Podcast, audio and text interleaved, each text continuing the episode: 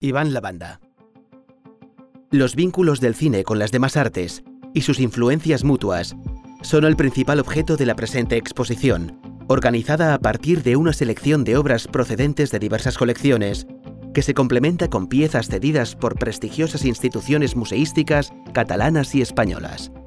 En la década de 1930, con la llegada del cine sonoro, las películas mudas fueron destruidas o quedaron olvidadas, en cuanto a las obras maestras del cine sonoro, la mayoría estaban todavía por crear.